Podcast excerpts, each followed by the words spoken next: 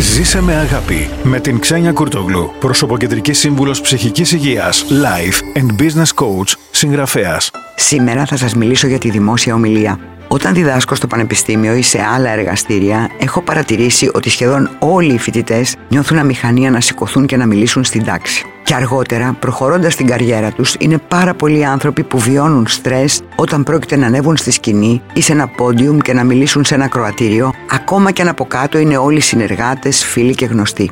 Αν βιώνετε κι εσείς αυτό το στρες της δημόσιας ομιλίας, θα μοιραστώ τρία κορυφαία μυστικά που θα σας ξεμπλοκάρουν και θα νιώθετε άνετα μπροστά σε οποιοδήποτε ακροατήριο, είτε για τα επαγγελματικά σας, είτε σε μια κοινωνική εκδήλωση. Στο νούμερο 1. Προσδιορίστε το σκοπό της ομιλίας σας. Καταστρώστε ακριβώς τι θέλετε να πείτε, ποια είναι τα μηνύματα που θέλετε να περάσετε, ποιες είναι οι εμπειρίες που θέλετε να μοιραστείτε. Πάνω απ' όλα ξεκαθαρίστε το γιατί θα δώσετε αυτή την ομιλία, γιατί θα είστε εκεί.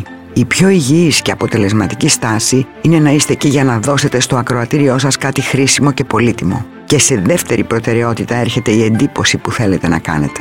Με αυτή την προσέγγιση θα μπείτε στη θέση του ακροατή σας, ώστε να διαμορφώσετε το περιεχόμενό σας ανάλογα. Και βέβαια, μπαίνοντας στη θέση του ακροατή, θα μπορέσετε να προσφέρετε εκείνα τα συναισθήματα και εκείνα τα μηνύματα με τα οποία θα θέλατε να φύγει όταν τελειώσει η ομιλία σας. Στο νούμερο 2, κάντε την κατάλληλη προετοιμασία. Ένα τεράστιο μυστικό επιτυχίας για μια ομιλία είναι να προετοιμαστείτε με το σωστό τρόπο από όλες τις απόψεις. Το περιεχόμενό σας, τι θέλετε να διηγηθείτε, ποιο θα είναι το story της παρουσίασής σας, ποια θα είναι η δομή της, ένα κροατήριο δεν μπορεί να μείνει εστιασμένο στην ομιλία σας πάνω από 15 με 20 λεπτά. Γι' αυτό, αν η διάρκεια σας είναι μεγαλύτερη, φροντίστε να δίνετε ενδιάμεσα συμπεράσματα και ένα σωστό οπτικό υλικό με εκείνα τα ερεθίσματα που να κρατήσουν προσιλωμένο το ακροατήριο.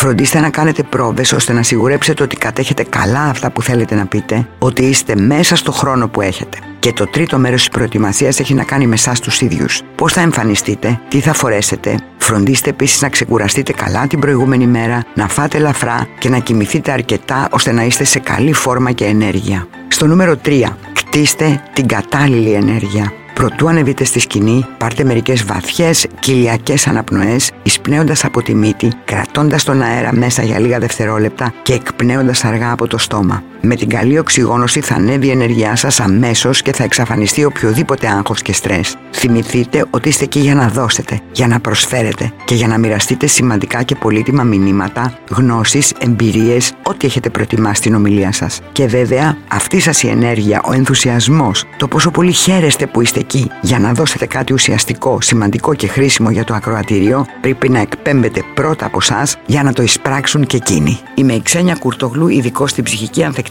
και στην εκπομπή μου μαθαίνετε πώς να αντιμετωπίζετε με επιτυχία τις συνεχείς αλλαγές της ζωής, προσωπικά και επαγγελματικά.